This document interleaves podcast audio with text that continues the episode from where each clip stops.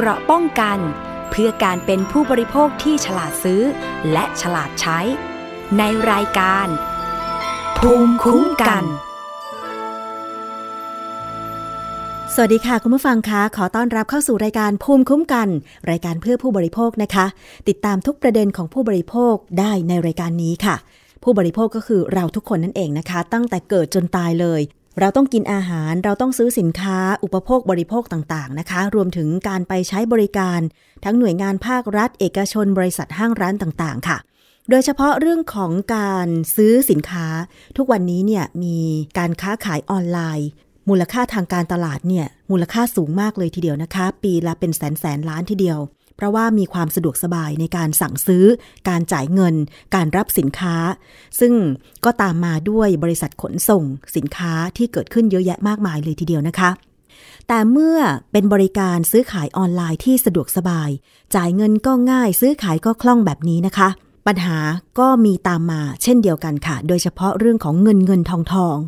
ซึ่งโดยปกติแล้วนะคะ เวลาเราซื้อสินค้าออนไลน์ ไม่ว่าจะเป็นผ่านเพจ Facebook ผ่าน TikTok ผ่านเว็บไซต์ ค้าขายออนไลน์ เจ้าดัง ๆ หลาย ๆ เจ้านะคะ ทั้งสีฟ้า สีชมพู สีส้ม หลากสีค่ะ ทั้งของไทยและต่างประเทศเนี่ยก็ต้องจ่ายเงินใช่ไหมคะ บางคนเนี่ยก็ยังใช้วิธีการจ่ายเงินแบบเดิมคือ จ่ายเงินปลายทางเมื่อได้รับสินค้านะคะ แต่ตอนนี้สะดวกสบายมากขึ้น แล้วก็เป็นกลยุทธ์การขายส่งเสริมการขายของผู้ค้าออนไลน์ค่ะ ก็คือ การจ่ายเงินระบบออนไลน์ ผ่านแอปพลิเคชันบัญชีธนาคารต่างๆนะคะ ซึ่งทำให้หลายคนเนี่ยต้องผูกบัญชีธนาคารไว้กับแอป เป็นแอปค้าขายออนไลน์ค่ะ แต่ว่าล่าสุดนี้ก็เกิดปัญหาหลายท่านก็คงพอทราบข่าวนะคะว่า มีผู้เสียหายที่ผูกบัญชีธนาคารไว้กับแอปพลิเคชันซื้อขายของออนไลน์ โดนดูดเงินออกไปโดยที่ตัวเองไม่ได้ซื้อสินค้านะคะ แอปพลิเคชันสีส้มนะคะ แต่ว่ามันเป็นข่าวแล้วล่ะ ซึ่งก็คือแอปพลิเคชัน s h o p e e นั่นเองค่ะคุณผู้ฟัง ที่ต้องเอ่ยชื่อเพราะว่ามันเป็นข่าวมาแล้วนะคะ แล้วก็มีผู้เสียหายร้องเรียน ที่ไทย PBS เนี่ย 48 คน แต่ว่าเมื่อวันที่ 7 ธันวาคม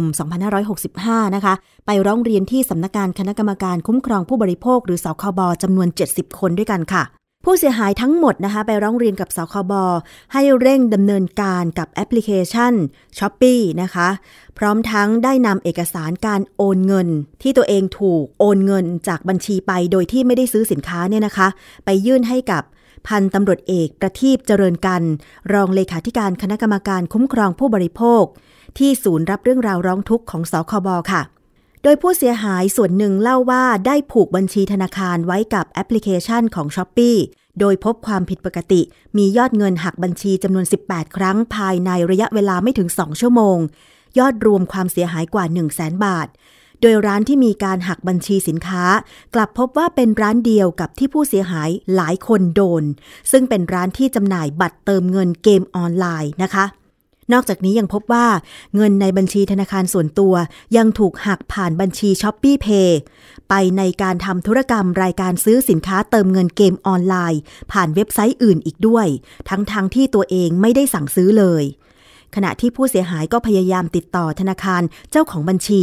แต่ธนาคารปฏิเสธค่ะ โดยอ้างว่ารายการ การเงินสั่งซื้อขายสินค้าสำเร็จแล้ว โดยผู้เป็นเจ้าของบัญชีเป็นผู้ทำรายการออนไลน์เอง ผู้เสียหายที่ถูกดูดเงินจากแอปพลิเคชัน s h o p e e ที่ตัวเองผูกบัญชีธนาคารไว้ในแอปพลิเคชันเนี่ยนะคะ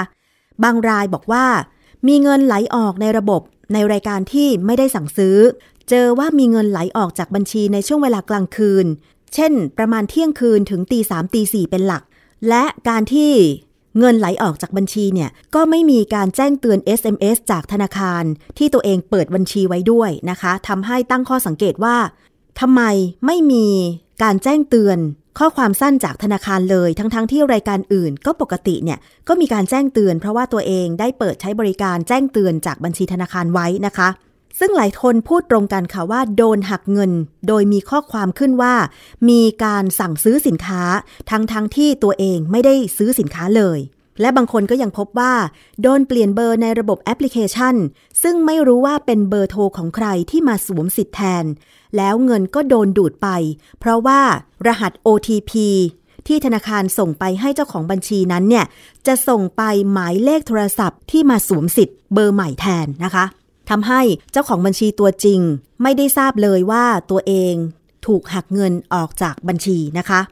ซึ่งเรื่องนี้ค่ะเราจะไปฟังเสียงของผู้เสียหายนะคะ คุณกิฟต์ค่ะ ไปฟังดูซิว่า เหตุการณ์ครั้งนี้เนี่ยนะคะ คุณกิฟต์ได้ผูกบัญชีธนาคารไว้กับแอปพลิเคชัน s h o p e e แล้วโดนดูดเงินอย่างไร แล้วทำไมจะต้องผูกบัญชีธนาคารไว้กับแอปพลิเคชัน ซื้อขายของออนไลน์ด้วย คือเท่าที่ทราบตอนนี้ค่ะ มันมีการถูกเปลี่ยนเบอร์โทรอืมในระบบ Shopee นะคะค่ะก็อาจจะเป็นเบอร์ของมิจฉาชีพแหละที่เข้ามาเปลี่ยนเบอร์โทร มันก็เลยเป็นเหตุผลว่าทำไมธุรกรรมทั้งหมดทั้ง 9 ครั้งยอด 50,000เนี่ยกิฟถึงไม่ได้รับ OTP หรือการแจ้งเตือนใดๆจาก Shopee เลย แต่ว่าอันเนี้ยเป็นแค่ข้อสันนิษฐานเนาะจากเบาะแสที่เบอร์โทรถูกเปลี่ยนอาจจะเป็นแค่ประเด็นหนึ่งนะคะ แต่ว่าจริง ๆ มันก็ยังมีความหละหลวมอีกหลายอย่างจากแอปพลิเคชันของ s h อ p e e ไม่ใช่แค่มีฉาชีพว่าอ้าวหนึ่งคุณเปลี่ยนเบอร์โทรแต่ทำไมแอปไม่กลับมาแจ้งเตือนเรา การสั่งซื้อของของมิจฉาชีพทำไมเราไม่ได้รับอีเมลหรืออะไรเลยเนาะปกติก่อนที่มิจฉาชีพจะเข้ามามันต้องมีข้อความว่ามีคนพยายามเข้าระบบคุณอืมรอบนี้ไม่มีค่ะปกติก่อนจะเปลี่ยนเบอร์มันต้องมี OTP มาว่ายืนยันไหมที่จะเปลี่ยนเบอร์ใหม่รอบนี้ก็ไม่มี นะคะ มันก็คือทำไมมิจฉาชีพมันถึงเข้ามาแฮ็กช้อปปีได้มันง่ายขนาดนั้น การโอนเงินถูกออกไปวันที่ 1 กับวันที่ 2 ตอนกลางคืน กิฟมาค่ะรู้เรื่องวันที่ 3 ตอน2ทุ่มอืมถ้าเกิดกิฟรู้เรื่องก่อนมันมีการเตือนก่อนหน้านี้มันกิฟต้องเห็น ส่วนใหญ่จะเป็นเช้าตู่หรือไม่ก็เอาง่ายๆว่าเวลาที่ call center อะไม่ได้ทำงาน call center s h o p e e ทำงาน8โมงเช้าถึง4ทุ่ม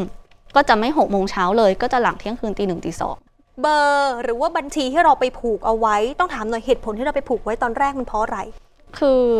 เขาชอบมีแคมเปญออกมาค่ะว่าผูกแล้วปลอดภัยแน่นอน สะดวกในการชำระสินค้าและบริการนะคะ แล้วก็จะได้พอยต์ได้แคมได้ส่วนลดเนาะกับประเด็นที่ 2เพื่อนบางคนที่เป็นร้านค้า อันนี้โดนบังคับผูกอืมเพราะว่าร้านค้าเนี่ยต้องมีบัญชีเอาไว้รับเงินเวลาลูกค้าซื้อสินค้าในช้อปปีแล้วโอนเงินให้เขาค่ะเพราะฉะนั้นอันเนี้ยมันต้องผูกบัญชีแน่นอน ถ้าไม่ผูกขายของไม่ได้ว่าง่ายๆ นะคะ อันนี้ก็เป็น 2 ประเด็นใหญ่ ๆ ที่ทำไมคนถึงผูก หรือว่าบางร้านนะคะ มันไม่ได้มีบริการเก็บเงินปลายทางทุกร้านอื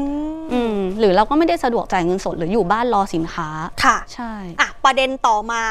บัญชีปลายทางที่ผู้เสียหายนั้นบอกว่าเงินมันไปกองที่ร้านค้าเนี่ยมันไปกองอยู่ร้านสองร้านใช่ทำไมมันจึงไปกองอยู่แค่ร้านสองร้าน เราตั้งข้อสังเกตว่ายังไงคะ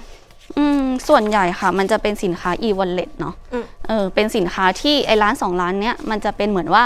ถ้าซื้อ e-wallet ปุ๊บคุณได้โค้ดมา คุณดึงเงินไปใช้หรือไปเติมเกมได้ทันทีอืมเออมันก็เลยเป็นอาจจะเป็นเหตุผลหรือเปล่าว่าทำไมร้านนี้อาจจะเอื้อต่อการดึงเงินออกค่ะหรือเอื้อต่อการเติมเกมอย่างไรไม่ทราบนะคะอืมแต่ว่าด้วยความที่ไอ้ร้านสองร้านมันเป็น e-wallet ไงมันก็เลยสามารถดึงเงินออกไปได้ง่ายแต่ว่ากฎของแอปพลิเคชันสีส้มนี้ เขาบอกว่ามันห้ามขายพวกบัตรเติมเกมใช่แบบนี้ไม่ใช่เหรอคะๆใช่ค่ะ คือจริง ๆ มีใน policy ของเขานะคะอืมว่าสินค้าพวกเนี้ยเป็นสินค้าต้องห้ามที่คุณห้ามตั้งหน้าร้านหรือขายของในในแอปพลิเคชันของเขาอืมแต่กลายเป็นว่าร้านเนี้ยที่คนเจอบ่อยๆอะค่ะ เป็นร้านแนะนำของทางแอปพลิเคชันอืมอืม ว่าง่าย ๆ คือร้านแนะนำคือร้านที่ซื้อโฆษณาในแอปพลิเคชันไหมประมาณนั้นไหมคนใช้งานเยอะคนถูกใช้งานเยอะกลายเป็นร้านแนะนำที่ใคร search จะซื้ออีเมลก็ขึ้นมาแบบนี้เอาจริง ๆ ตอนเนี้ยในใจเรารู้สึกว่าร้านนี้เนี่ยอืมเขามีส่วนรู้เห็นด้วยหรือเปล่าคะก็อาจจะมีเพราะไม่งั้นทำไมแทบจะทุกเคสถึงต้องเป็น2อสามล้านเนี่ยตลอดเลย มีการทักไปคุยกับร้านไหมเอา เอาเงินอืมออกไปได้ยังไงก็ฉันไม่ได้เป็นคนซื้อใช่และที่สำคัญเวลาซื้อของลักษณะแบบนี้ เขาต้องกดยืนยันก่อนนะว่าเราเนี่ยจะซื้อสินค้าตัวนี้จริง ๆ แต่ปรากฏว่าผู้ใช้ไม่ได้รับการยืนยันเลย ไม่ได้รับยืนยันคืออย่างที่บอกถ้ามันเป็นกรณีในการเปลี่ยนเบอร์โทรอะแปลว่าคนที่จะทำกระทำการทุกอย่าง จะเป็นเบอร์คนนั้นเป็นมิจฉาชีพคนนั้นหมดเลย ร้านค้าว่ายังไงคะมีพี่ที่เขาทักร้านค้าไปค่ะ ก็ถูกร้านค้าพูดจาไม่ดีใส่แล้วสุดท้ายก็บล็อกบล็อกพี่เขาไปเลย นั่นคือเสียงของคุณกิฟต์ผู้เสียหายที่โดนดูดเงินจากแอปพลิเคชัน s h อ p e e นะคะ ที่ให้สัมภาษณ์ไว้ในรายการสถานีประชาชนทางไทย PBS ค่ะ ทางด้านพันตำรวจเอกประทีปเจริญกัน รองเลขาธิการคณะกรรมการคุ้มครองผู้บริโภคสคบนะคะ ที่ได้ออกมารับเรื่องร้องเรียนจากผู้เสียหายที่ไปร้องเรียนที่สคบได้กล่าวถึงเรื่องนี้ค่ะ แล้วก็วิธีการในการที่จะช่วยผู้บริโภคแก้ไขปัญหาไปฟังกันค่ะ แต่เคสนี้นี่เบื้องต้นนี่น่าจะเป็นเรื่องของการเข้าไปแฮ็กในระบบ ไปแฮ็กในระบบ ซึ่งต้องดูว่าเกิดจากจุดตรงไหนที่มันเกิดจากความผิดพลาดรั่วไหลตรงนี้นะฮะตรงบริษัทที่ที่ถูกร้องเนี่ยก็ต้องมาให้ข้อเท็จจริงกับเรานะฮะหลังจากการที่รับฟังข้อเท็จจริงเบื้องต้นเนี่ยนะฮะก็ตั้งข้อสังเกตได้ว่าอาจจะคนที่รู้ข้อมูลเนี่ย ก็คนที่กระทำการเนี่ยก็ต้องมีการรู้ระบบรู้ข้อมูลพอสมควรดังนั้นเนี่ยเราก็ตั้งข้อสังเกตหลาย ๆ ช่องทางนะครับว่าคนภายในด้วยหรือเปล่านะฮะหรือคนที่เป็นโจรโดยตรงที่เป็นเกี่ยวเรื่องของการแฮกระบบได้แล้วก็ก็ก็เป็นไปได้ก็เป็นไปได้ทั้งนั้นนะฮะครับ ก็อยากฝากเรียนว่าจะซื้ออะไรเนี่ยก็อาจจะต้องเรามัดระวังมากขึ้นนะฮะโดยเฉพาะเรื่องของการผูกแอป ผูกบัญชี กับทางผู้ประกอบการที่เป็นผู้ค้าออนไลน์นะฮะการเอาไปผูกบัญชีเนี่ยนะฮะก็เป็นความเสี่ยงระดับหนึ่งแล้วนะฮะดังนั้นถ้าเอาผูกบัญชีโดยตรงไม่ได้ผ่าน wallet ไม่ได้ผ่านกระเป๋าตังค์นะฮะ e-wallet พวกนี้นะฮะมันก็ e-wallet เนี่ยมันอาจจะต้องเติมเงิน หรือว่ามีเงินจำกัดนะครับแต่การผูกบัญชีเนี่ยถ้าบัญชีเรามีเงินเป็นหมื่นเป็นแสนเป็นล้านเนี่ยฮะก็มีความเสี่ยงสูง นั่นคือเสียงของพันตำรวจเอกประทีปเจริญการรองเลขาธิการคณะกรรมการคุ้มครองผู้บริโภคนะคะ หลังจากที่ผู้เสียหายไปร้องเรียนที่สคบแล้วนะคะ แนวทางการช่วยเหลือผู้เสียหายจะเป็นอย่างไร เราไปฟังเสียงของคุณนิธิเนตรเนียมมีสี นักสืบสวนสอบสวนชำนาญการพิเศษของสคบค่ะ ก็คือถือว่าเป็นเป็นบริษัทที่ได้รับการจดทะเบียนการประกอบธุรกิจตลาดแบบตรงนะครับ ก็คือการจำหน่ายสินค้า ออนไลน์นะครับแล้วก็ถือว่าเป็นผู้ให้บริการ แล้วก็เป็นตัวกลางในการพบกันระหว่างผู้ซื้อกับผู้ขายค่ะนะครับโดยที่บริษัทนั้นเป็นผู้ออกแบบ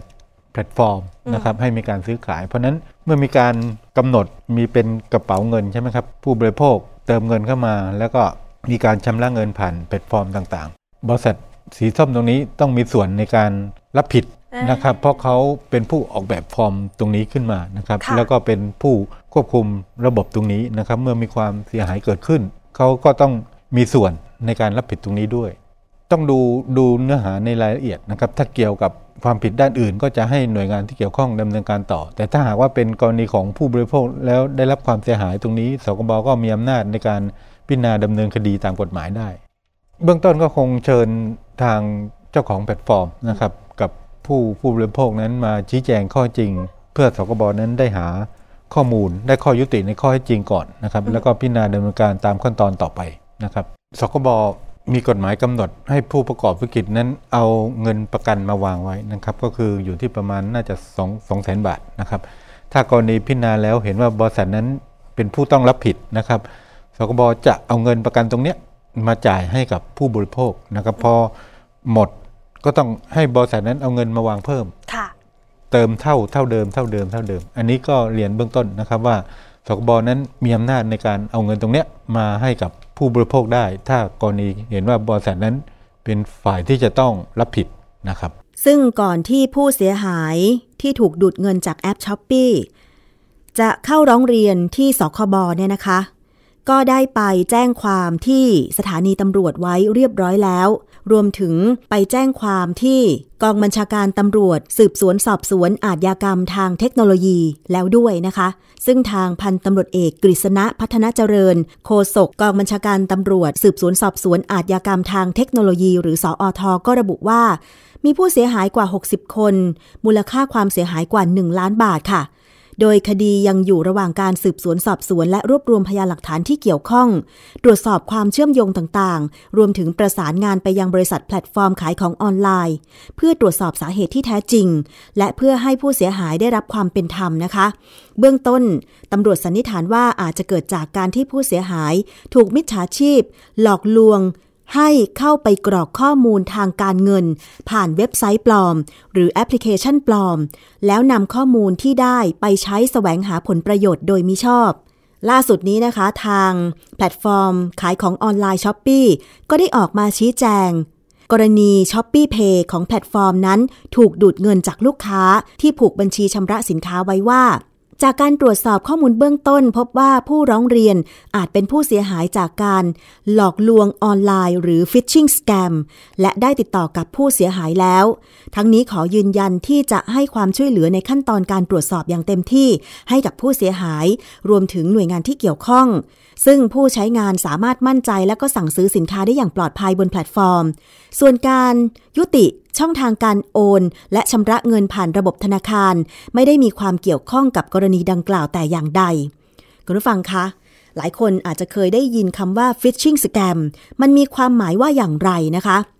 phishing scam นั้นมีความหมายในส่วนของ phishing เป็นคำพ้องเสียง จากคำว่า fishing ซึ่งหมายถึงการตกปลาค่ะ เป็นการเปรียบเทียบว่าเหยื่อล่อที่ใช้ตกปลานะคะ ก็คือกลวิธีต่างๆ ที่มิจฉาชีพใช้หลอกลวงค่ะ โดยอาจจะใช้อีเมล หรือหน้าเว็บไซต์ปลอม เพื่อให้ได้มาซึ่งข้อมูล อย่างเช่น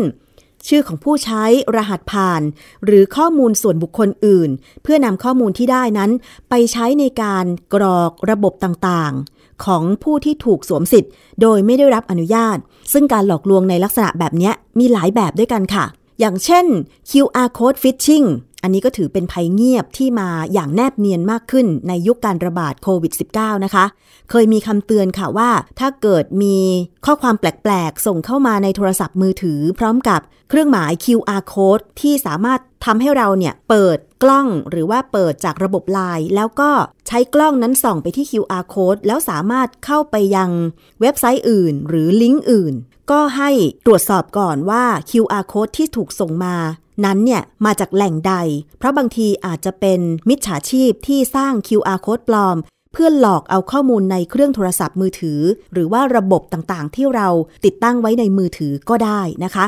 สิ่งที่ต้องระวังสำหรับวิธีนี้ก็คือกรอบสี่เหลี่ยมที่มีพิกเซลขาวดำหน้าตาคล้ายกันหมดเนี่ยอย่าง QR code นะคะทำให้ดูไม่รู้ว่าถ้าสแกนไปแล้วจะนำไปสู่เส้นทางจริง หรือเส้นทางปลอม เออ อันนี้ก็น่าคิดนะคะ นอกจากนี้ยังมีวิธีที่เรียกว่า wishing V I S H I N G หรือที่ย่อมาจาก voice phishing ก็คือการหลอกล่อด้วยการโทรเข้าไปหาเหยื่อแบบตรงๆ นะคะ แล้วก็ smishing phishing หรือการโจมตีผ่านข้อความ SMS หรือข้อความสั้น โดยผู้ส่งจะใช้ข้อความกระตุ้นโน้มน้าว ให้ผู้ใช้เนี่ยคลิก URL หรือว่าลิงก์ที่ส่งมาด้วย เช่น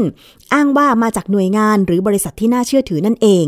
คุณผู้ฟังเคยเจอไหม บางทีมีข้อความจากไหนก็ไม่รู้บอกว่า ท่านได้รับวงเงินกู้ 80,000 บาท รับสิทธิ์นี้ได้ทันที โดยสามารถคลิกลิงก์นี้แล้วก็แนบลิงก์มาให้ ถ้าใครเผลอกดนะบางที นี่แหละ มันอาจจะเป็นลิงก์ที่หลอกลวงเอาข้อมูลของเราไปทั้งหมดก็ได้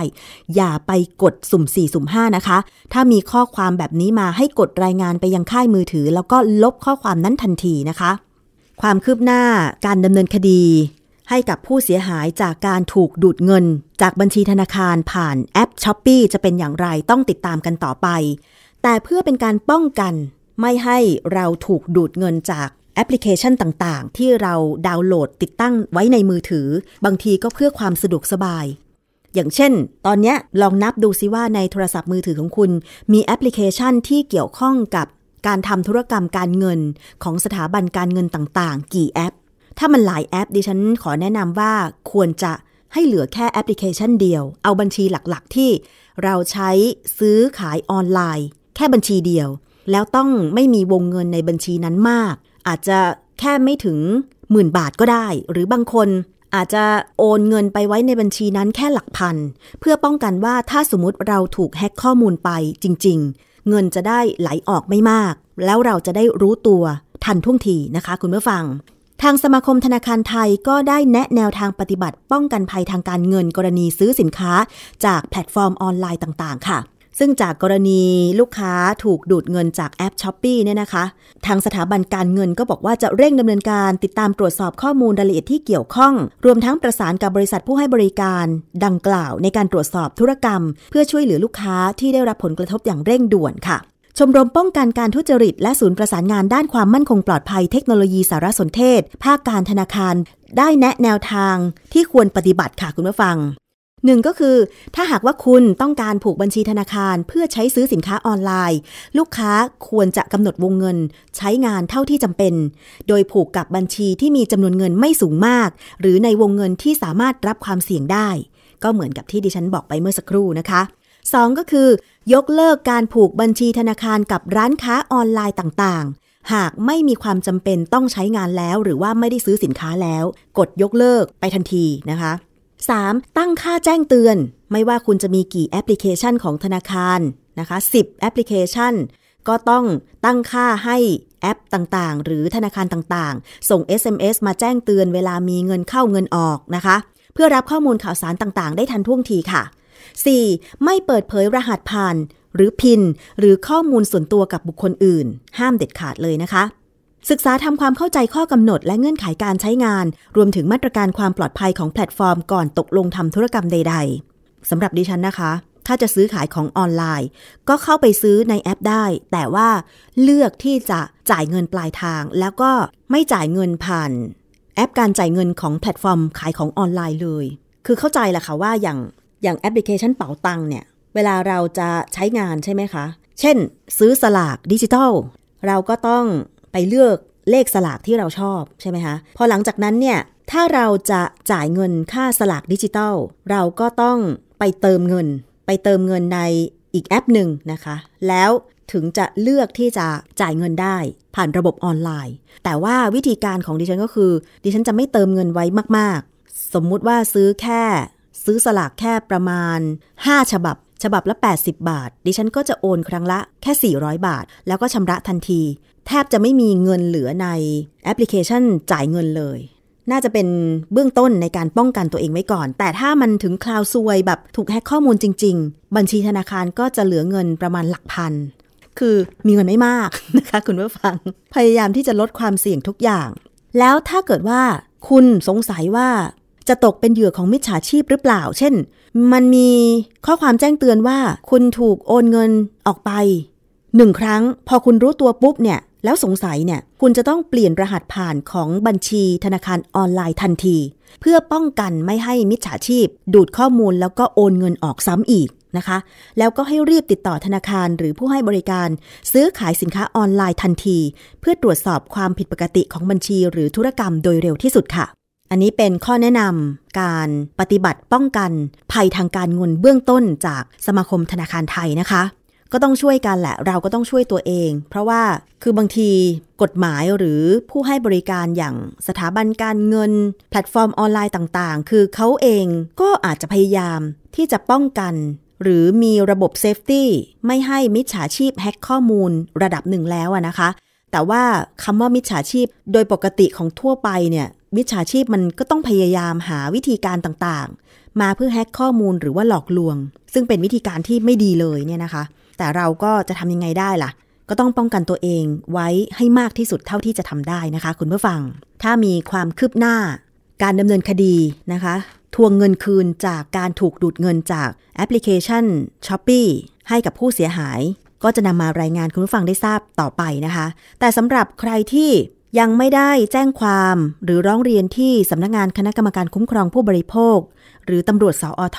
สามารถที่จะร้องเรียนออนไลน์ได้ โดยเข้าไปร้องเรียนที่เว็บไซต์ของสคบนะคะ หรือว่าจะเข้าไปที่สคบ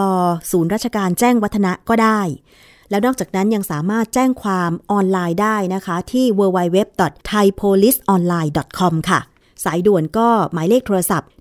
1441ตำรวจไซเบอร์นะคะ แล้วก็อีกเบอร์หนึ่งก็คือ 0สปอสตร หมายเลขโทรศัพท์ 0818663000 ค่ะ เกราะป้องกันเพื่อการเป็นผู้บริโภคที่ฉลาดซื้อ และฉลาดใช้ ในรายการ ภูมิคุ้มกัน มาที่เรื่องของสินค้าอันตรายกันบ้าง บุหรี่ไฟฟ้าค่ะคุณผู้ฟัง ทางรายการภูมิคุ้มกันของเราเคยนำเสนอเรื่องนี้มาโดยตลอด โดยเฉพาะประเด็นอันตรายของบุหรี่ไฟฟ้า วันก่อนก็ได้สัมภาษณ์คุณหมอ ถึงอันตรายไปแล้วนะคะ ล่าสุดนี้ทางตำรวจปอศก็ได้เข้าตรวจค้น แล้วก็ยึดบุหรี่ไฟฟ้า และอุปกรณ์ที่ใช้ในการเสพบุหรี่ไฟฟ้ากว่า 8 0 0 0 0 0 ชิ้นค่ะ รวมมูลค่ากว่า 130 ล้านบาททีเดียว ตำรวจปราบปรามการกระทำความผิดเกี่ยวกับอาชญากรรมทางเศรษฐกิจ หรือปอสนะคะนำหมายค้นเข้าตรวจค้นโกดังสินค้าแห่งหนึ่ง2จุดในเขตลาดกระบังนะคะ พบว่ามีการนำเข้าบุหรี่ไฟฟ้าจำนวนมาก มาพักไว้เพื่อเตรียมขายในประเทศไทยค่ะ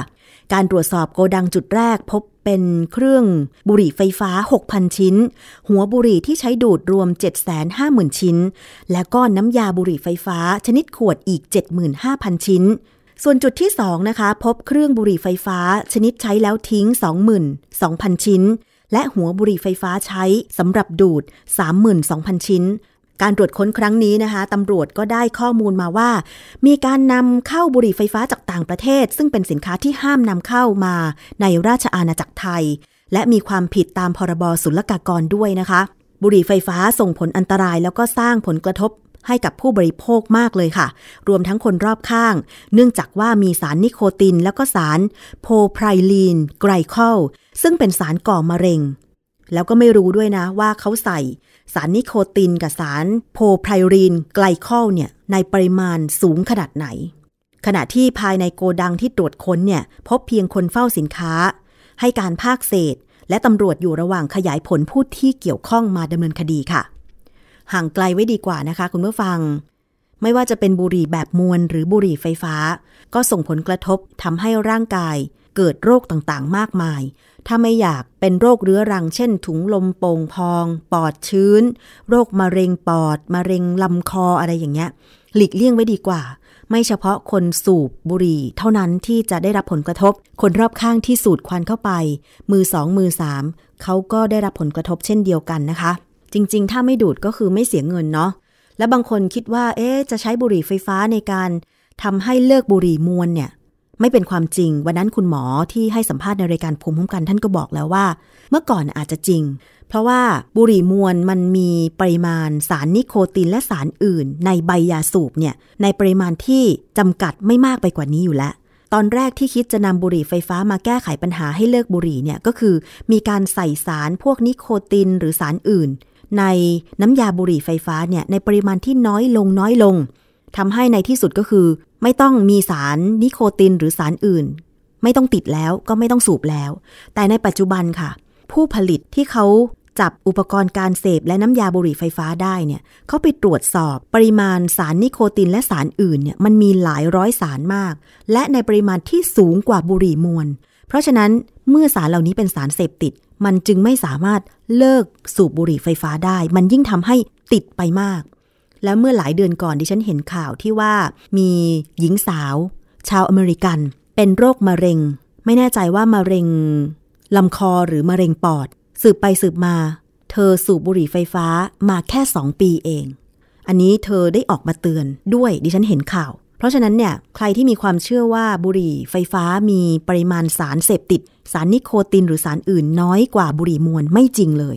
มันมากไม่รู้กี่เท่านะคะคุณผู้ฟัง ดิฉันคิดว่าถ้าไม่สูบเลย เราก็ไม่เสียตังค์แล้วก็ไม่เสียสุขภาพนะคะ อีกเรื่องหนึ่งค่ะ มีการสำรวจฉลากกาแฟปรุงสำเร็จพร้อมดื่ม ก็คือกาแฟกระป๋องที่วางขายตามร้านสะดวกซื้อนั่นเองนะคะ หลายคนชอบที่จะดื่มกาแฟกระป๋องแบบนี้ เพราะว่าสะดวกง่ายดายขับรถไปที่ไหนก็มีขายตามร้านสะดวกซื้อ คนใกล้ตัวดิฉันก็คือน้องชายดิฉันเคยบอกว่า เนี่ยชอบกาแฟกระป๋องยี่ห้อนี้มากเลย คือดื่มกระป๋องเดียว ตาแข็งอยู่ได้ทั้งวันก็คือไม่ง่วง ก็แสดงว่ามันมีปริมาณสารคาเฟอีนมากขนาดไหนกันนะ จนทำให้ดื่มแค่กระป๋องเดียว สามารถที่จะทำงานได้ตลอดทั้งวันโดยไม่ง่วงนะคะนิตยสารฉลาดซื้อค่ะ เปิดเผยผลการสำรวจฉลากกาแฟปรุงสำเร็จพร้อมดื่ม 13 ตัวอย่างนะคะ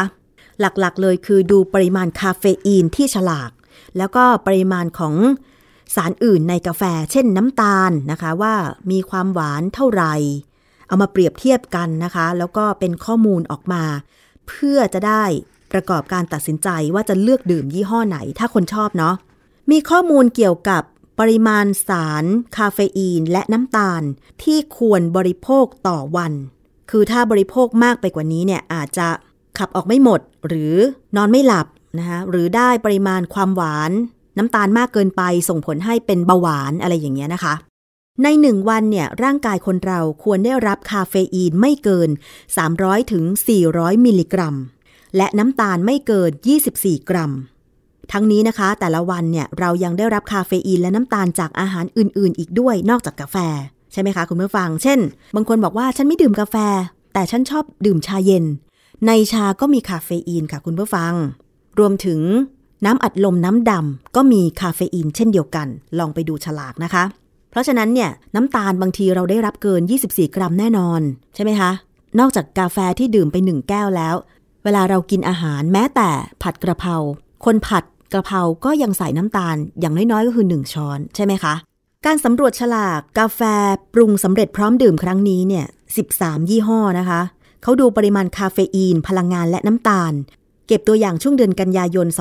2565 ค่ะ ยี่ห้อแรกก็คืออาราบัสเอสเพรสโซผสมน้ำมะพร้าวแท้ อันนี้มีปริมาณ 180 มิลลิกรัม ราคา 15 บาท ยี่ห้อนี้มีคาเฟอีน 64.7 มิลลิกรัมต่อ 100 มิลลิลิตร มีคาเฟอีน 116.5 มิลลิกรัมต่อ 1 กระป๋อง มีพลังงาน 90 กิโลแคลอรี่ มีปริมาณน้ำตาล 13 กรัม โหแค่ดื่มกระป๋องนี้ก็ทั้งวันก็ไม่ควรที่จะได้รับน้ำตาลอีกแล้วนะ เพราะมีน้ำตาล 13 กรัมแล้วนะคะ ยี่ห้อเบอร์ดี้โรบัสต้าค่ะ มีคาเฟอีน 81 มิลลิกรัมต่อ 100 มิลลิลิตร ปริมาณคาเฟอีนในกระป๋อง 145.8 มิลลิกรัม มีพลังงาน 60 กิโลแคลอรี่ มีน้ำตาล 9 กรัม ยี่ห้อเบอร์ดี้โรบัสต้าน้ำตาลน้อย มีคาเฟอีนในกระป๋อง 120.6 มิลลิกรัม แต่ถ้าเทียบเป็น 100 มิลลิกรัม ก็มีประมาณ 67 มิลลิกรัม ต่อ 100 มิลลิกรัม พลังงาน 45 กิโลแคลอรี่ น้ำตาล 4 กรัมเท่านั้นค่ะเนสกาแฟ triple espresso นะคะ ยี่ห้อนี้มีคาเฟอีน 176 มิลลิกรัม ถ้าคิดต่อ 100 มิลลิกรัมก็มี 80 มีพลังงาน 90 กิโลแคลอรี่ แล้วก็มีน้ำตาล 8 กรัมค่ะ อันนี้ยกตัวอย่างนะคะว่าเขาสำรวจแบบนี้ ถ้าคุณผู้ฟังสนใจไปหาอ่านเพิ่มเติม ในนิตยสารฉลาดซื้อ มีให้อ่านแบบออนไลน์ แล้วก็สมัครสมาชิกเป็นรายปีด้วยนะคะ แต่จริงๆแล้วคือ อย่างฉลาดซื้อเนี่ยเขาเป็นนิตยสารที่ต้องบอกรับสมาชิก เพราะว่าเขาจะทดสอบสินค้าทุกอย่างเลย ส่งห้องปฏิบัติการ หรือว่าจะทดสอบโดยการอ่านฉลาก แล้วก็แปลผลออกมาโดยนักวิชาการในส่วนที่เกี่ยวข้อง เพื่อให้ได้ข้อมูลว่าสินค้าที่เราบริโภคกันอยู่ทุกวันนี้เนี่ยนะคะมันมันมีส่วนประกอบอะไรบ้าง มีมากหรือน้อย จะส่งผลอย่างไรต่อร่างกาย แล้วก็เงินในกระเป๋าของเราด้วยนะคะ คุณผู้ฟัง มีข้อแนะนำค่ะ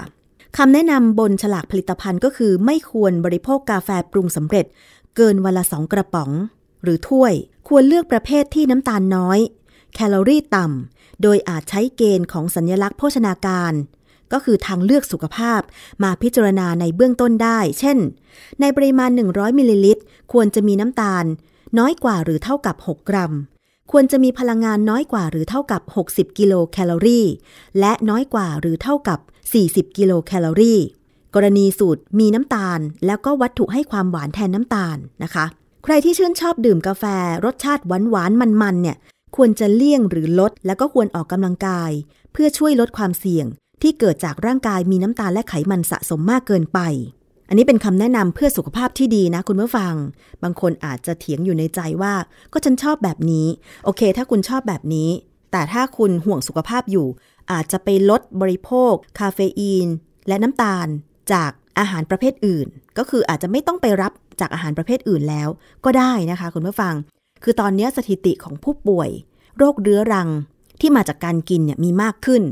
นะคะอย่างเช่นโรคเบาหวาน โรคความดันโลหิตสูงล้วนแล้วแต่มาจากอาหารการกินของเราทั้งนั้นเลย โรคไขมันในเลือดสูง อย่างดิฉันตรวจสุขภาพประจำปี เมื่อก่อนก็ไม่มีปริมาณไขมันในเลือดสูงเลยนะ แต่ปัจจุบันนี้พออายุมากขึ้นประกอบกับ ไม่ค่อยได้ออกกำลังกาย และอาหารการกินของเรายังเหมือนเดิมเนี่ยทำให้มีไขมันในเลือด สูงกว่าที่กำหนดไว้เล็กน้อย แม้จะเป็นเล็กน้อย ดิฉันเองก็ต้องพยายามควบคุม ทั้งออกกำลังกายแล้วก็ลองมาดูว่าเรากินอาหารอะไรบ้างอะไรอย่างเงี้ยนะคะ คุณผู้ฟัง เพื่อสุขภาพที่ดีระยะยาว ไม่เจ็บป่วยด้วยโรคเรื้อรังต่างๆ จนทำให้เราต้องไปกินยา ลดน้ำตาล ไปกินยา ลดความดันโลหิต การใช้ชีวิตถ้าเราสูงอายุมากขึ้น มันจะไม่ปกติ มันจะทำให้เราเหมือนแบบมีโรครุมเร้าอะ ไม่สบายตัวนะคะ แล้วเสียเงินเสียทองด้วยเสียเวลาไปหาหมอด้วย ถ้าป้องกันไว้ก่อนก็จะดีมาก ๆ เลยทีเดียวค่ะนำข้อมูลเหล่านี้มาฝากกันเพื่อเป็นภูมิคุ้มกันสำหรับผู้บริโภคนะคะ แต่ว่ารายการของเรายังมีอีกช่วงหนึ่งนั่นก็คือคิดก่อนเชื่อ ไปฟังซิว่าวันนี้ดิฉันจะคุยกับดรแก้วกังสดานอัมภัยนักพิษวิทยาและนักวิจัยเรื่องอะไรค่ะ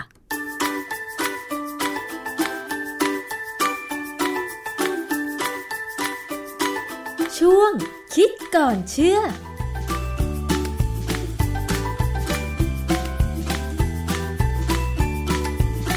พบกันในช่วงคิดก่อนเชื่อกับ ดรแก้วกังสดานนภัยนักพิษวิทยากับดิฉันชนาทิพไพรพงศ์ค่ะ เรานำเรื่องราวใกล้ตัว มาอธิบายด้วยงานวิจัยให้เข้าใจกันง่าย ๆนะคะ วันนี้เราพูดถึงเรื่องของอายุของคนเรากันอีกสักครั้งหนึ่งค่ะ เรื่องของอายุ ที่ไปสัมพันธ์กับประสิทธิภาพในการทำงาน หรือการทำทุกอย่างในชีวิตประจำวันของคนเราเนี่ยคุณเคยสังเกตไหมว่า เมื่อคุณยังมีอายุหนุ่มสาวเนี่ยคุณขับรถสายตาคุณยังคงดีอยู่ใช่ไหม แต่ว่าพออายุมากขึ้นสายตาเริ่มฝ้าฟางนะคะ เวลาขับรถเนี่ยประสิทธิภาพการมองเห็นลดลงหรือเปล่า อันนี้เป็นเรื่องสำคัญนะคะ เพราะว่าไทยเราเองเนี่ย อีกไม่กี่ปีจะเข้าสู่สังคมผู้สูงอายุ เพราะฉะนั้นเราจึงจะมาดูกันค่ะว่า เรื่องของอายุมีความสัมพันธ์กับเรื่องของการใช้ชีวิตของคนเรา เช่น การขับรถหรือไม่อย่างไรนะคะ ไปถามกับอาจารย์แก้วค่ะ อาจารย์คะ อายุที่มากขึ้นสัมพันธ์กับประสิทธิภาพของร่างกายของคนเรายังไงคะ คือเรื่องที่สำคัญที่สุดนะคนที่อายุมากขึ้นไปเรื่อยๆเนี่ยสิ่งที่เขากลัวคือเอ่ออาการของโรคอัลไซเมอร์ หรือความจำเสื่อมนั่นเองใช่ไหมคะ ความจริงอัลไซเมอร์เนี่ยไม่ใช่แค่ความจำเสื่อม ความจำเสื่อมเนี่ยมันแค่เสื่อมจำนู่นจำนี่ไม่ค่อยได้นะแต่บางครั้งเนี่ยอัลไซเมอร์เนี่ยมากกว่าความจำเสื่อมนะยกตัวอย่างง่ายๆเลย คนที่เป็นอัลไซเมอร์เนี่ยบางบางทีเนี่ยนุ่งกางเกงไม่ได้อะอ๋อไม่รู้จะนุ่งยังไง เพราะว่ากระบวนการคิดเออคือจำไม่ได้ล้มเหลวไปหมดเลยใช่ไหมคะอาจารย์ คือเวลาเราเห็นอะไรก็ตามเนี่ย เรามองไปเนี่ยหรือว่าเราจะทำอะไรเนี่ย เราใช้สมองค่ะหลายส่วนนะพร้อมๆกันเลย ที่มันจะทำงานสัมพันธ์กันค่ะส่วนหน้าส่วนขมับส่วนอะไรก็ตามเนี่ยทำงานสัมพันธ์กันแต่คราวนี้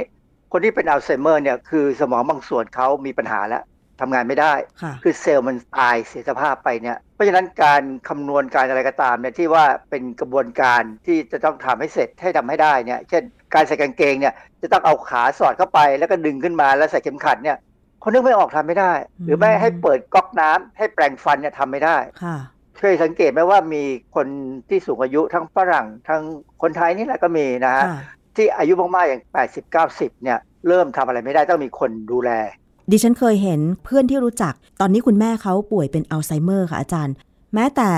ชีวิตประจำวันเหมือนที่อาจารย์บอกเลยว่าใส่เสื้อผ้าเอง บางครั้งก็ทำไม่ได้ค่ะอาจารย์ ประเด็นคือแล้วถ้าไปขับรถเนี่ยจะเป็นยังไงอืมคืออัลไซเมอร์เนี่ยส่วนใหญ่เราบอกว่าจะเกิดเฉพาะกับคนแก่มากๆนะแต่ความจริงคนที่ยังไม่แก่มากก็อาจจะเป็นได้นะ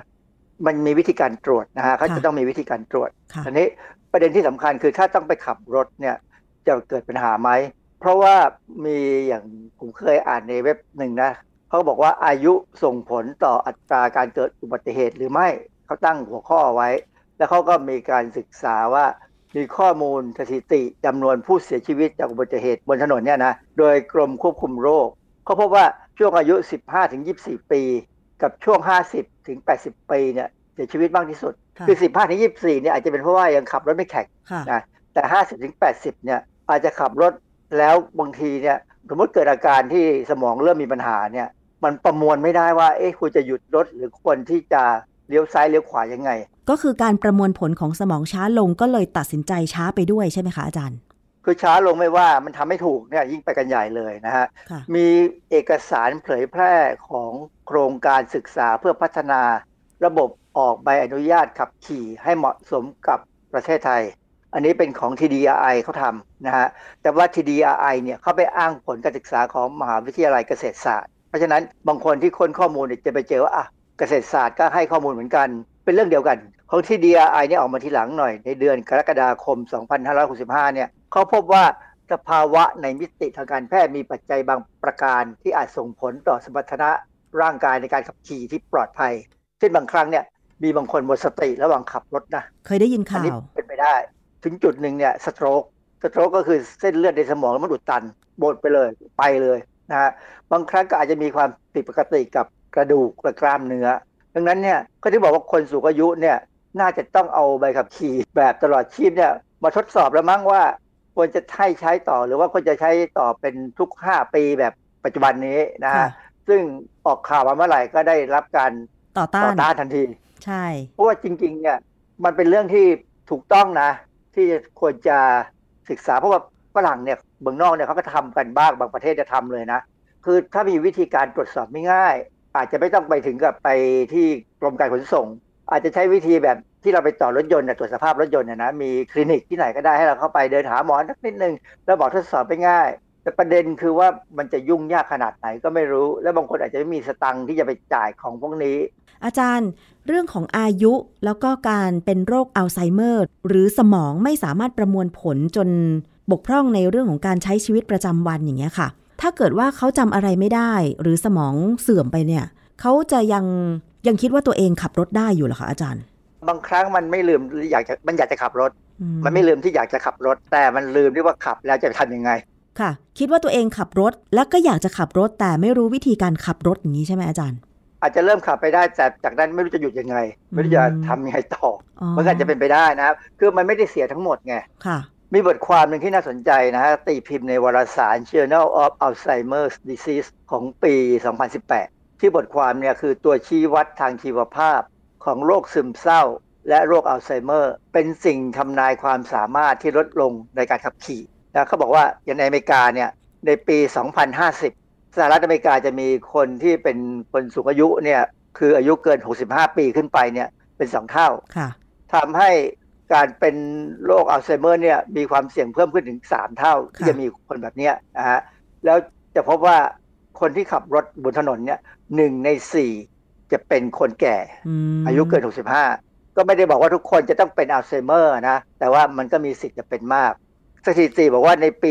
2018 เนี่ย มีรถชนกันประมาณ 200,000 คัน ปรากฏว่ามีคนสูงอายุเนี่ย ตายไป 4,000 กว่าราย ค่ะ ปีเดียวนะ 4,000 กว่าราย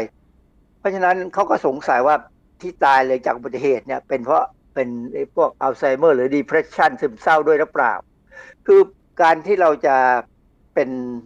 depression หรือซึมเศร้าเนี่ย มันอาจจะเป็นเรื่องของยาก็ได้ ที่กินเข้าไป หรืออาจจะเป็นเรื่องของ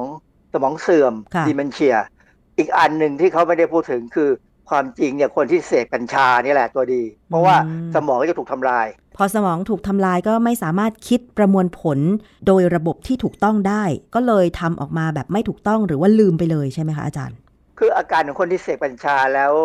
ถึงเลิกก็ตามเนี่ยนะยังไงสมองมันก็เสียไปบางส่วน มันมีผลนะกัญชาเนี่ยทำลายสมอง คือเราใช้เป็นยาได้เราใช้เป็นยาเพราะจำเป็นต้องใช้เป็นยาแต่เราไม่จำเป็นจะต้องเอามันมาใช้เพื่อเสพเพื่อสนุกสนานค่ะบุหรี่เนี่ยมันไม่ได้สนุกสนาน บุหรี่นี่มันเป็นยาเสพติดทำให้สามารถทำงานได้ ไม่ใช่ทำงานได้ดีกว่าเดิมนะการสูบบุหรี่หรือสูบยาเสพติดต่างๆ เนี่ยมันทำลายความสามารถในการคิดทำงานหรือการคิดด้วยซ้อืมำนะฮะคือถ้าไม่ได้ยาเสพติดเนี่ยมันคิดไม่ออกทำอะไรไม่ได้แล้ว คนหลายคนมีความรู้สึกว่าบอกว่า สูสูบบุหรี่แล้วนะทำให้สมองโปร่งทำงานได้ ความจริงอะถ้าเขาไม่สูบแต่แรกเนี่ยนะเขาทำงานได้อยู่แล้วค่ะนะเป็นความเข้าใจผิด ในงานวิจัยอันนั้นเนี่ยเขาเอาคนสูงอายุเกิน 65 ปีขึ้นไปเนี่ยมาทำ road test road test เนี่ยก็คือการสอบใบขับขี่แบบ ให้คนขับรถให้ดูค่ะคือเจ้าหน้าที่เด็กจะนั่งไปด้วย แล้วขับไปบนถนนเลย ไม่ได้ขับในสนามแบบบ้านเรานะผมเคยเห็นแหละตอนสมัยที่เรียนที่อเมริกาเนี่ยแต่ผมไม่เคยไปสอบนะ เห็นเพื่อนเนี่ยคนไทยเนี่ยนั่งขับรถไปกับเจ้าหน้าที่เลย แค่พอเริ่มต้นนั่งรถแล้วลืมคาด safety belt แล้วตก ไปถึงไฟเขียวไฟแดงแล้วจอดไม่ทันตกอะไรเงี้ย อันนี้คือ road test ค่ะปรากฏว่าคนแก่เนี่ยมีปัญหา แล้วพอไปดูคนที่มีปัญหาก็คือเริ่มซึมเศร้า และเริ่มมีอาการของอัลไซเมอร์ อาจารย์คะ ในเมื่องานวิจัยเขาวิจัยออกมาแล้วว่า อายุที่มากขึ้น ประกอบกับถ้าป่วยเป็นอัลไซเมอร์ แบบทั้งรู้ตัวและไม่รู้ตัว มันมีผลต่อการสั่งการของสมอง ซึ่งถ้าหากไปขับรถก็จะเกิดปัญหาได้แบบเนี้ยค่ะอาจารย์ แบบนี้เราควรจะมาทบทวนเรื่องของการออกใบอนุญาตการขับขี่ โดยเฉพาะในไทยไหมคะอาจารย์ จริงๆ แล้วถ้าเรามองถึงประโยชน์ของสังคมอะนะมันน่าทำมากนะฮะเพราะผมก็ไม่รู้เหมือนกันว่า เมื่อไหร่ผมจะเริ่มมีอาการอัลไซเมอร์ แล้วผมก็ไม่เคยตรวจ เพราะว่าเราก็มีความรู้สึกว่าเราก็ยังจำได้ทุกอย่างค่ะไม่ไม่ถึงกับมีปัญหาในการลำลึก คือผมยังลำลึกได้ถึงว่าสมัยเด็กอะไรบางอย่าง ผมก็ยังจำได้นะฮะแต่ว่าบางครั้งเนี่ยบางไอการเกิดโรคอัลไซเมอร์เนี่ยตัวเราเองเนี่ยตอบไม่ได้หรอกต้องให้มีการตรวจวัดค่ะแล้วเขามีรูปแบบการตรวจวัดที่บอกว่าคนนี้เริ่มมีปัญหาไหม คือบางครั้งเนี่ยอาจจะไม่ถึงกับอัลไซเมอร์ แต่ว่าเป็นการคิดช้า อัลไซเมอร์กับหลงลืมตามวัยเนี่ย มันไม่เหมือนกันเหรอเช่นคะอย่างผมเนี่ยหลงลืมตามวัยเช่น เราอาจจะลืมกุญแจวางไว้ตรงไหนก็ไม่รู้ แต่เราต้องนั่งทบทวนปั๊บแล้วก็เดินตามที่เราเดินผ่านมาค่ะก็จะเจอ อันนี้ยังเรียกว่าหลงลืมตามวัยค่ะแต่ถ้าอัลไซเมอร์เนี่ยคือลืมแล้วลืมเลย ลืมระบบไปหมด เช่น เปิดฝักบัวอาบน้ำยังไม่เป็นเลย กดรีโมทก็ไม่ได้ อย่างเงี้ยความจริงการทดสอบว่าเราอัลไซเมอร์หรือไม่อัลไซเมอร์เนี่ยมันก็ทำได้เองนะค่ะ ผมยังกดรีโมทได้ดีอะเวลาผมดูทีวีเนี่ยรีโมทเนี่ยอยู่บนมือเลย พอเริ่มโฆษณาปุ๊บก็เปลี่ยนปั๊บแต่คนที่มีอาการจริง ๆ อย่างที่อาจารย์บอกไปแล้วเข้าข่ายเป็นโรคอัลไซเมอร์ บางครั้งเขาก็อาจจะไม่รู้ตัวว่าเขาลืมหรือเปล่าอาจารย์ เราต้องทดสอบ เราต้องทดสอบไงเพราะฉะนั้นลูกหลานเนี่ยต้องคอยดูค่ะ ลูกหลานต้องคอยดูนะฮะว่า พ่อแม่หรือปู่ย่าตายายเนี่ยเริ่มมีปัญหาไหมเปิดประตูเนี่ยบางครั้งเปิดประตูยังหมุนลูกบิดไม่ได้เลยนะเออถ้าเป็นอย่างนั้นปั๊บจะยุ่งเลยนะ บางครั้งเนี่ยเราจะเคยเห็นว่าเอออัลไซเมอร์คือบางคนเนี่ยเดินออกไปนอกบ้านแล้วกลับไม่ได้ ใช่เคยป้ามีผมข่าก็วเป็นนะป้าผมเป็น ป้าผมเป็นเมื่ออายุ92โหอาจารย์แล้วต่อไปถ้าเราแก่ขนาดนั้นแล้วเราเป็นอัลไซเมอร์นี่ ถ้าขาดคนดูแลนี่แย่เลยนะคะอาจารย์ ก็ไม่เป็นไรมันก็ตายเร็ว ก็อาจจะโดนอุบัติเหตุไปเลย หรือว่าอาจจะกินข้าวไม่เป็นก็ตายแล้วไม่มีใครดูแลอย่างตอนเนี้ยคนไทยอยู่คนเดียวในมากขึ้นอพาร์ตเมนต์หรือในบ้านคนเดียวเยอะมากขึ้นนะใช่ถึงบางจุดเนี่ยอาจจะถึงจุดหนึ่งก็ ก็ตายไปในนั้น ก็ไม่เป็นไรมันก็เหมือน ผมสังเกตนกกังเขนแถวบ้านผมเนี่ยบางวันอยู่ๆมันก็ตายเงียบๆผมก็เออ มนุษย์ก็คงคงเหมือนนกมั้งอีกหน่อยอนาคตอยู่ๆวันหนึ่งก็ตายหายไป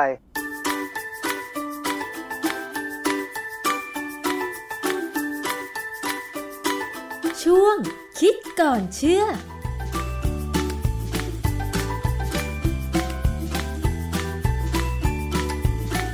ห็นไหมคะคุณผู้ฟังอายุที่มากขึ้น มันสัมพันธ์กับร่างกายที่เสื่อมลง มันสัมพันธ์กับประสิทธิภาพในการทำงานและการขับรถด้วยนะคะ เพราะฉะนั้นถ้าใครรู้ตัวว่าเอ๊ะตอนนี้ร่างกายเหมือนจะไม่เหมือนเดิมแล้วนะ ก็ลองไปตรวจสุขภาพดูนะคะ โดยเฉพาะท่านที่มีความจำเป็นจะต้องขับรถเอง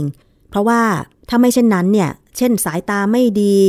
หรือเป็นโรคความจำเสื่อมอัลไซเมอร์ทำให้การตัดสินใจในการควบคุมรถลดลงเนี่ย มันก็เสี่ยงต่อการเกิดอุบัติเหตุขึ้นมาได้ อุบัติเหตุทางถนนในประเทศไทยเพิ่มขึ้นทุกปี มีคนเสียชีวิตจากอุบัติเหตุทางท้องถนน ทั้งตัวผู้ขับขี่เอง หรือว่าไปชนคนอื่นแล้วเสียชีวิตเนี่ยหลายหมื่นคนต่อปีนะคะ เพราะฉะนั้นเรื่องของ